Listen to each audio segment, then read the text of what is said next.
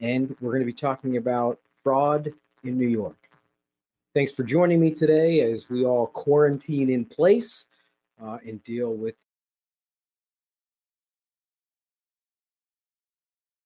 the COVID-19 pandemic. Uh, today, we're going to talk about a really fun topic. I'm going to try to keep it light and a little bit fun. Uh, we're going to be talking about fraud. So I'm going to talk a little bit about the jurisdictional standards for fraud in New York. I'm going to talk about some recent case level decisions, which uh, kind of made me giggle uh, or annoyed me. And so for those reasons, I'm going to be sharing them with you. I'm going to try to give as much practical advice and a few takeaways that we can all use as we look at our cases in New York on fraud. And of course, I'm going to be answering your questions. I'm going to start off today by kind of veering into a different topic, which is the response to the COVID-19 pandemic and answer a few questions or just give a little bit of information, particularly some breaking information about what's going on in the courts in New York and New Jersey. Um, I live in New Jersey.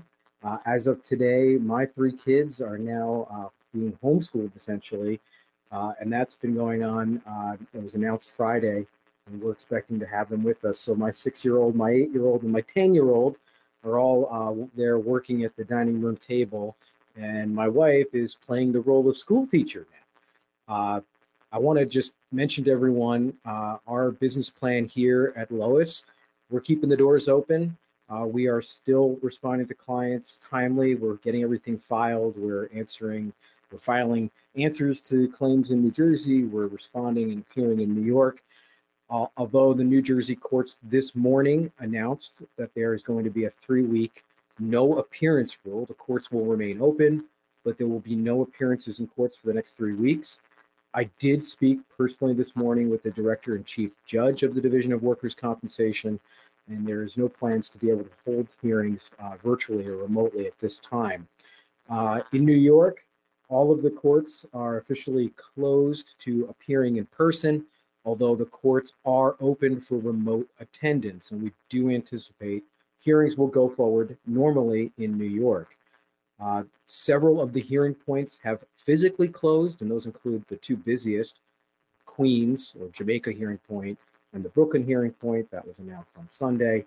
Uh, but going forward, the board has also announced this morning at 8:15 in the morning, they announced that they will be relaxing some of the penalties and timelines for late filing, for failing to have an IME completed on time, or failure to comply with other court rules.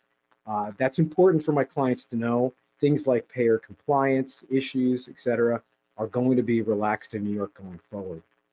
We did a webinar last week on COVID-19, the compensability of those claims, and I've been answering a lot of questions about them. Uh, today, our topic is fraud, uh, but if you have questions about coronavirus or compensability or anything else, I'm very happy to answer those as well at the end. And I will be uh, repeating my the question out loud. I'll be reading it. So if you want to type it in now, I'll answer it at the end. I will only say the first name of the person asking the question, and then I will uh, repeat my answer so everyone can hear it. If I don't get to your question today, uh, keep typing them in, uh, and I'll type you an answer or call you after the webinar to answer your questions. Uh, I did send an email to all of the firm's clients last week to let them know that all of our employees, we have 29 attorneys, we have 52 employees, every single person here at Lowis uh, will be uh, has already been issued equipment and is going to be able to handle their work remotely. We don't see any service interruption now, although there are a lot of interruptions around here in this tri-state area, and that's everything from uh, some towns are on actual quarantine or lockdown. Uh, those don't really affect us, but they've now announced curfews, etc. In fact, uh, my office in New Jersey uh, now is under an 8 p.m. curfew. So we are seeing some real changes and disruptions start to roll out across the tri-state area. I'll be doing everything possible to keep my clients informed as we sort of uh, deal with or see more restrictions or closures occurring. Uh, the most important takeaway is that right now in New York, no hearings are going to be interrupted. However, uh, filing dates are being relaxed, appeal deadlines relaxed, payer compliance relaxed, IME deadlines relaxed. Uh, again, any questions about that, please feel free to reach out to me. All right. Uh, if you're here today, I'm guessing you probably already have a copy of one of our handbooks. Uh, please know that we have uh, handbooks available, 2020 handbooks, completely revised for New York workers' compensation defense, New Jersey workers' compensation defense, construction defense, because those are uh, handled in a very specific way by us, and of course, longshore defense. So any questions you have about that, I'd be happy to send you a handbook. Uh, our monthly schedule for webinars also changed in 2020. I just want to remind everybody, uh, first Monday of the month is our construction defense webinar. That's at 12 Eastern Standard. Uh, the second Monday of the month, we do our risk transfer webinar, and that covers risk transfer issues in both New Jersey and New York. Uh, we uh, That is led by Chris Major of my office. That's always the second Monday of the month. And then the third and fourth Mondays of the month, we do New York and then New Jersey focused webinars. All right, let's jump in today's topic. Today's topic is fraud in New York. And just as a reminder, when you're typing in your questions to me, you can ask a question about any topic and I'll do my best to answer them. Uh, I'm thinking that today some of the cases and some of the topics we're going to talk about today are going to trigger some conversations and, and hopefully some good questions. But again, I'm happy to answer your questions on any topic in workers' compensation law in New York or New Jersey or Longshore, whatever it's on your plate. Uh, I'm just glad everyone's joined us today. I can see the attendees, and we do have a lot of attendees today, so I'm imagining we're all working from home, and, and I, I appreciate everyone calling in. All right. First, let's talk just very briefly about what is fraud in New York and why fraud is important. Sometimes fraud is just referred to as Section 114A, and that's kind of like our our offhand way of repeating or or uh, citing to the statutory authority for bringing up fraud as a defense to ongoing benefits in New York. Now, uh, New York uh, defines fraud as quote knowingly making a false statement or representation as to a material fact, uh, which, by the way, material fact is for the purpose of obtaining uh, disability compensation or benefits. Uh, the burden of proof is on the party raising fraud, which is almost always the carrier, and the burden of proof is substantial evidence. Essentially, it doesn't have to be perfect evidence. Substantial evidence is just something that the judge can rely on. And the judge has a lot of discretion as to determine as to whether something is fraud or is not fraud. And I'm going to talk about that in the cases we're going to um, examine coming up next. All right, first fun case I'm going to look at today uh, this is called Vasquez versus Stuffy Auto Body Shop. And this is one of those ones that just really annoys me, and that's why I'm putting it in today's slides. This is a case that was decided last January.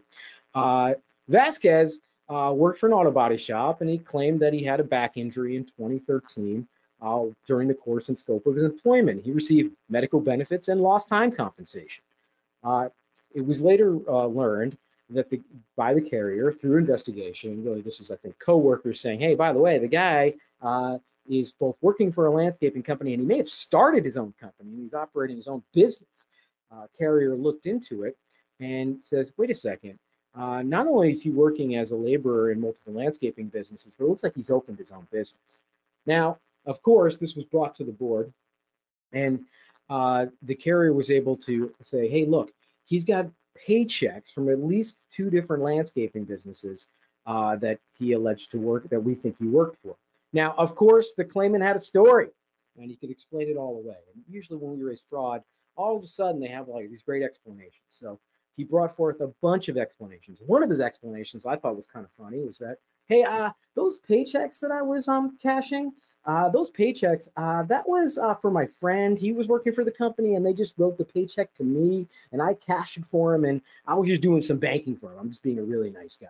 Now, during all of this, of course, his doctor is saying that he's disabled, he can't do any work. Meanwhile, they've got cash paychecks from one landscape employment. From the other employment, and that's the landscape employment that it looks like he started his own business, he claimed, yeah, I was getting paid by them, but really I was just taking pictures for them and doing some promotional work for their landscaping business. Uh, this, uh, the, the carrier says, look, you're not only not identifying it, but you know, you're working in a landscaper as a, as a laborer and you're not revealing it to your own treating physicians.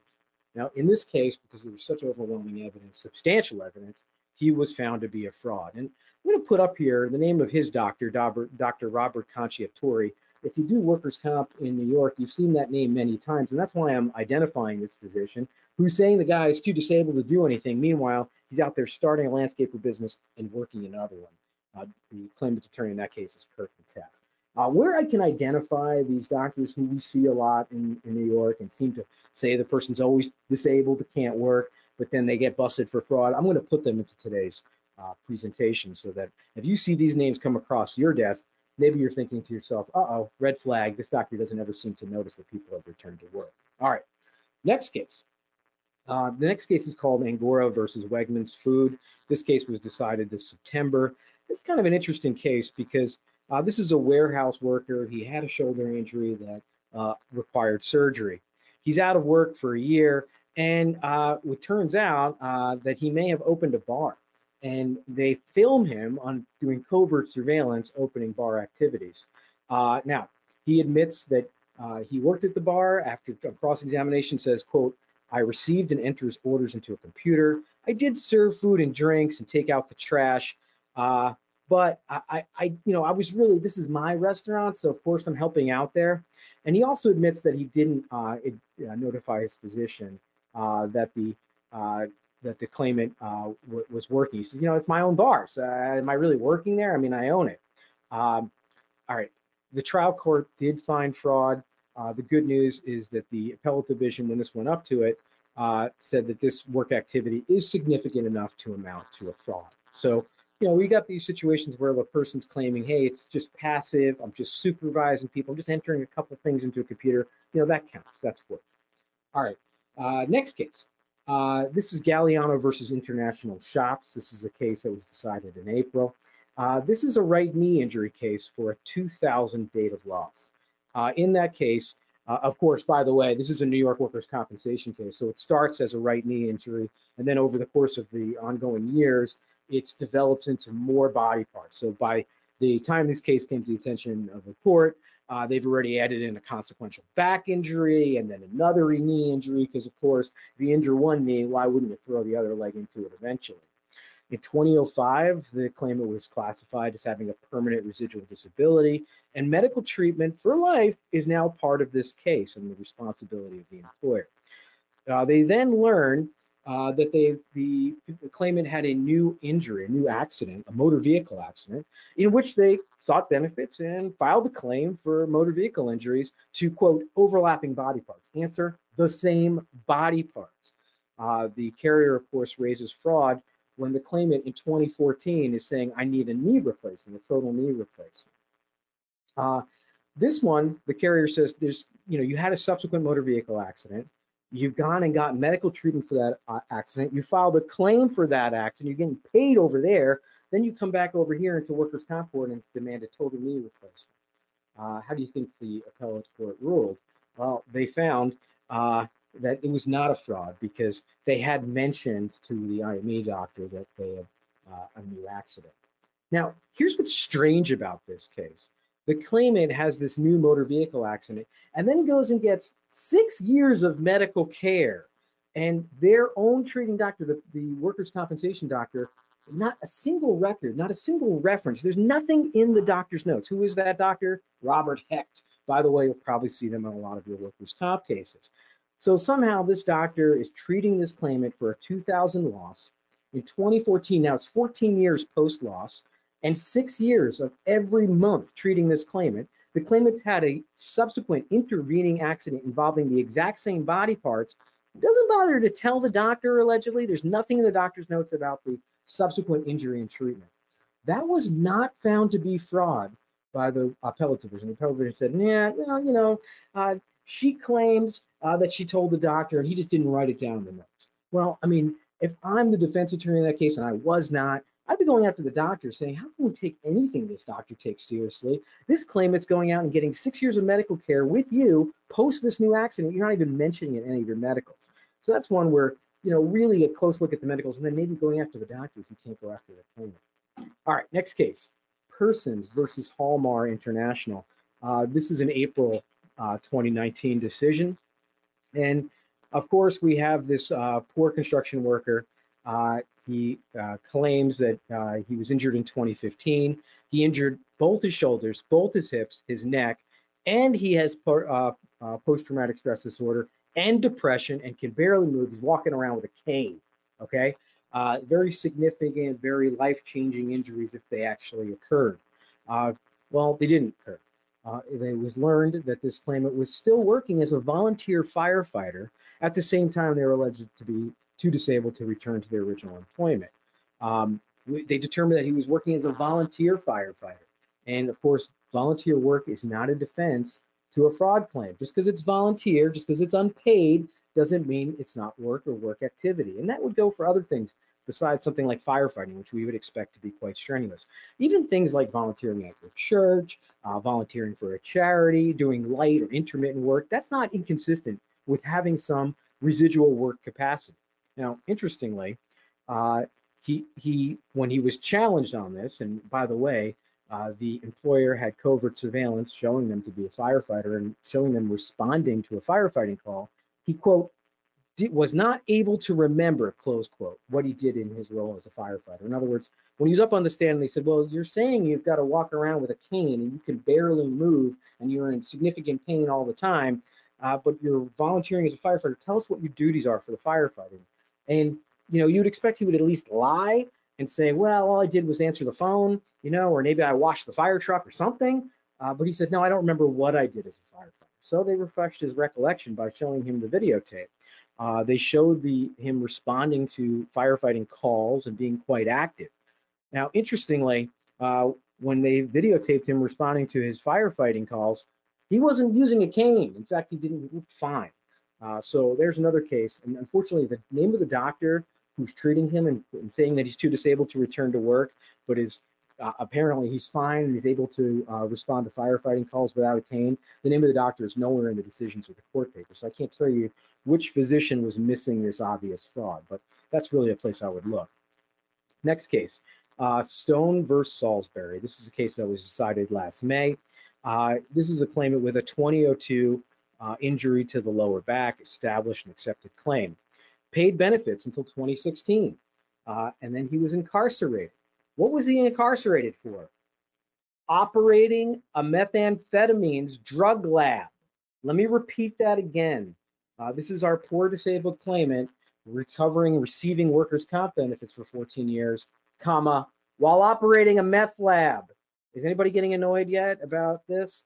All right. He goes to jail.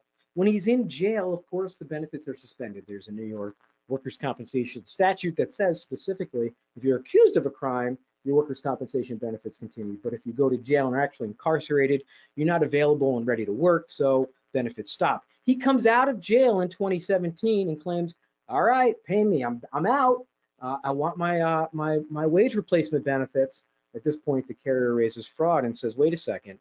Uh, you, are not. Uh, you were obviously working all those years that we were uh, paying you. And this is a clear case of fraud, right? Uh, I mean, you're operating a meth lab. You went to prison for doing that. Obviously, you're not just doing that for fun. You're doing that's your job. Uh, here's what happens. The appellate division says, no, um, just because he was operating a meth lab, all that means is, quote, he was he had two or more items of laboratory equipment and two or more precursors, chemical reagents or solvents used in combination to create methamphetamines, close quote doesn't mean he was operating it for a business. So I guess we're supposed to expect or understand that he was just a hobbyist and he was just playing around with a chemistry set and innocently got sent to jail for operating a meth lab. All right, uh, bizarre, but that case was not found to be a fraud. Uh, and by the way, if uh, if you're new to New York, welcome to New York, uh, the land of bizarre outcomes like that. Next case, uh, and here's another case where uh, you really got to say, do these people have any shame? This case was decided in July. Uh, David Sweek versus City of Lackawanna. This is our firefighter lieutenant who was injured in 2000, uh, continued to work as a firefighter, then injured again in 2007, and this time saying, I can no longer return to work. Uh, now, as a brief aside, in my opinion, once the person's brought one claim against you, you can expect the second one. It's coming, right? The highest uh, uh, probabilistic deterministic factor of are you going to have a workers' compensation claim is have you had one previously, right? Uh, so here he is. He's our, our classic uh, uh, multiple claimant. He's got his second claim in 2007. He brings a claim for uh, for permanency. Now, interestingly, uh, and this also shows the speed at which the workers' compensation system does not work in New York. In 2007, he has the second lost. The issue of permanency, what is his permanent residual disability, does not get addressed until 2016, so nine years later. At that time, as part of the trial on the nature and degree of permanent residual disability, he is sent for both an independent medical examination by the defense and he sent for a functional capacity evaluation. The functional capacity evaluation is to see uh, what her, his actual work restrictions, how much can he lift, how much can he not lift, etc. Uh, as a part of that, he also testified, and he testified consistent with his functional capacity evaluation, which, by the way, found him able to do only the most minimal work. I'm going to read what it said in the functional capacity evaluation. It said, quote, he's unable to lift or carry any weighted objects, close quote. Cannot pick up any objects from floor level. He's unable to kneel, crouch, reach for an object, or complete any balance tasks. Has limited lumbar flexion and presented as unable to lift overhead due to the restricted range of motion. Also, he can only walk by report one half of a block, which takes him eight or 10 minutes before he has significant onset of back pain. He claims that he is unable to carry a box 25 feet. In his testimony, he testified that he can't lift a gallon of milk. He can't even lift his feet up off the floor to put on his socks and spends most of his time sitting in a recliner. Does this sound like a lot of your claimants? Uh, because this sounds like a lot of them to me. Uh, but wait, there's video. Uh, and in the video, the claimant is shown uh, not only uh, carrying on uh, lifting objects, he appears to be doing uh, very physical manual labor uh, on his garage and either putting a floor in or doing some very significant renovation work in his garage. And there's videotape of this claimant uh, going to the store, buying building materials, buying lumber, loading trucks, unloading things, going to his house, loading materials, unloading machinery so that he can do uh, renovations on this garage. Uh, of course, that is completely the opposite of what he told the physicians. That's completely the opposite, by the way, of what was found in the medical reports and his testimony, which he says he can't even lift a gallon of milk, which, by the way, weighs eight pounds. Uh, unfortunately, uh, he was found to be a fraud. So uh, hopefully, this is one where the good guys won one. Um, but unfortunately, there's nothing in the record or the case level decision that says who are these doctors who are finding him disabled, despite the fact that he's clearly carrying on uh, and doing carpentry and other types of home renovation. All right, uh, that's a little bit of an overview of some very recent cases in New York workers' compensation law. You know, I get fraud cases and potential fraud cases brought to me a lot. Uh, and on, I'm in the unfortunate position of often having to explain to my clients, you know, they're going to be able to try to explain their way out of or challenge uh, a lot of the stuff, even things we find on video. And unfortunately, as I tried to demonstrate by bringing out the names of these sort of frequent flyer doctors we see a lot, the doctors aren't really doing much by the way of objectively saying, wait a second, does this make sense? A person who claims that he sits in a recliner all day and can't even lift anything, can't put on his own socks, does this make sense? Uh, unfortunately, you can't expect that. All right, uh, we're into the live question and answer section. So I'm hoping that I got a lot of interesting and fun questions to answer today. Let me open up that panel. Okay, Kathleen asked the question, and it's got nothing to do with fraud. I kind of expected I would get some COVID-19 questions. The first question is, uh, Greg, I wasn't on your last webinar. If a coworker tests positive for COVID-19 and then I test positive, is it comp compensable from the lost time from work and medical care? All right, so this is the most uh, basic and standard question I'm getting a lot of the time. And really, there's two components to this uh, question. First is, uh, is COVID-19 infection, uh, which is seems to be maybe from coworker to coworker, that would be, I guess, the allegation, is that going to be compensable? And the answer is, in every state that I practice and Longshore, if the claimant can show something peculiar uh, or distinctive about the employment that's going to enhance or increase their risk of exposure, then, and by the way, there is a specific uh, documented exposure which results in infection, yes, it's likely to become uh, compensable. Now, both states, uh, New York has not issued any guidance on this. New Jersey has. Uh, New Jersey has issued some guidance by the Department of Labor. And notice that's not the Division of Workers' Compensation, it's the Department of Labor, which essentially says the same thing. Uh, if there is an outbreak and it is located in a specific employment, then and only then uh, could those cases potentially be compensable. Now, uh, i am going to break down the COVID-19 response into two specific categories. Category one is absolute clear incident of direct transmission.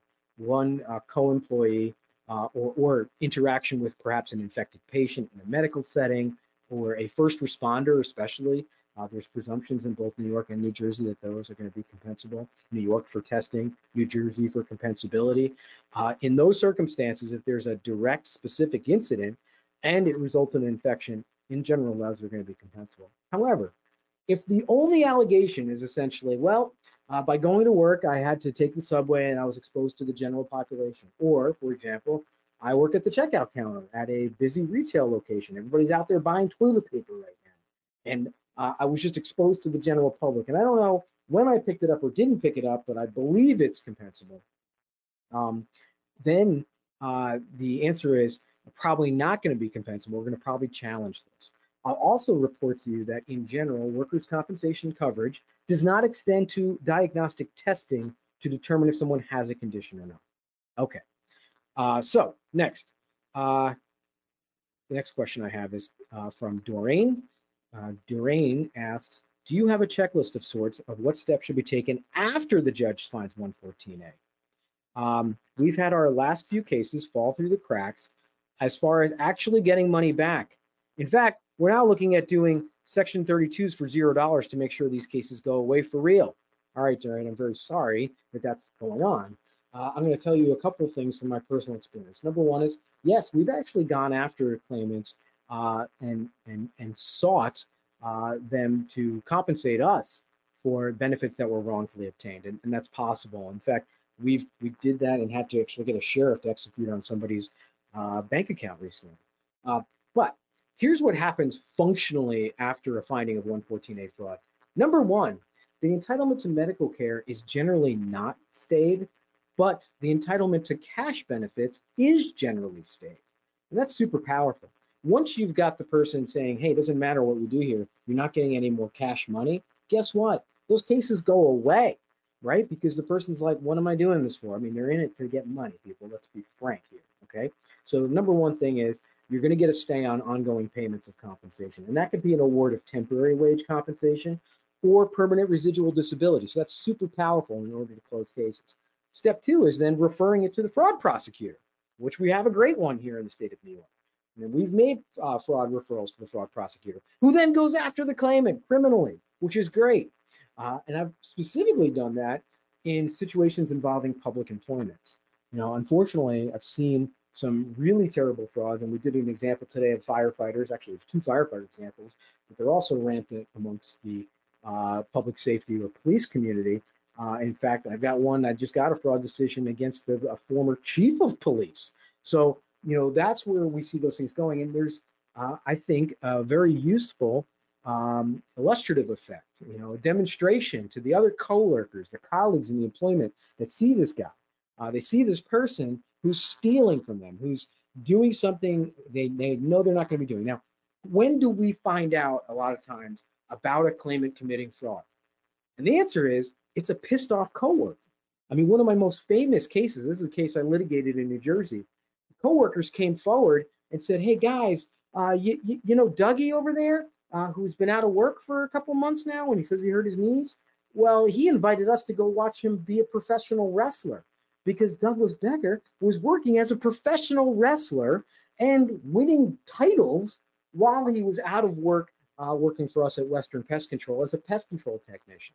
So, you know, sometimes the best source of information are these pissed off colleagues. And I'll tell you something else. When one of these employees brings a fraudulent claim against the employer and the employer goes back at him and says, nope, we know this isn't real, I think that has got a very strong, good instructional effect for all of the other employees and says essentially, we don't tolerate this here. I'll also say another thing, uh, lying. Judges don't like it. Judges don't like being misled. We all understand that every claimant is just like you and I were probably when we were little kids. You know, you're you're homesick from school on Monday, and, and your mom's really nice to you, and she brings you chicken soup, and they set up the little TV in your bedroom so you can watch cartoons all day, and it's great. And then the second day, uh, you really are better and you're ready to go back to school, but you're like, let me see if I can just stretch this out just a little bit and get that extra day. You know, I think judges are pretty leeway about the kind of basic, constant malingering we see in our workers' compensation cases. But judges don't like being lied to. They don't like being misled. And they don't like it when doctors are being misled or lied to, and they will punish a claimant for doing it. So that's something to be thoughtful. Um, Kim asks a great question. Greg, as a defense attorney, at what point do you want to know about any surveillance obtained? In some states, defense counsel having knowledge could impact the strategy of the claim outcome. Will knowledge impact negatively defense? Uh, will will knowledge negatively impact the defense strategy? Yes or no? So in New York, no. In New York, you can send me as much surveillance as you want, unless I decide to use it in court, we never disclose that to our adversary. Same thing in New Jersey. Send me all the surveillance or do all the covert surveillance you want. It's not going to be revealed. My file is essentially a black box. Now, where that gets a little tricky is where there's also a GL, a general liability, or a civil claim filing at the same time. There may be some disclosure requirements that I have to be mindful of.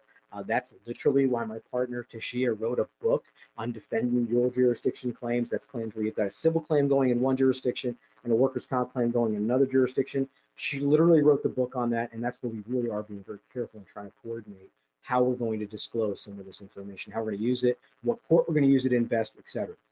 As to when I want to know about surveillance, well, in general, we train our attorneys here. First of all, we should be driving the bus on that. If we think there's any opportunity that surveillance could make a meaningful impact in a case, we should be driving that as defense attorneys. We should be suggesting it, recommending it, uh, helping coordinate it if need be, etc. So I want to know immediately and I want to know early so we can help. Uh, Patricia asks a great question.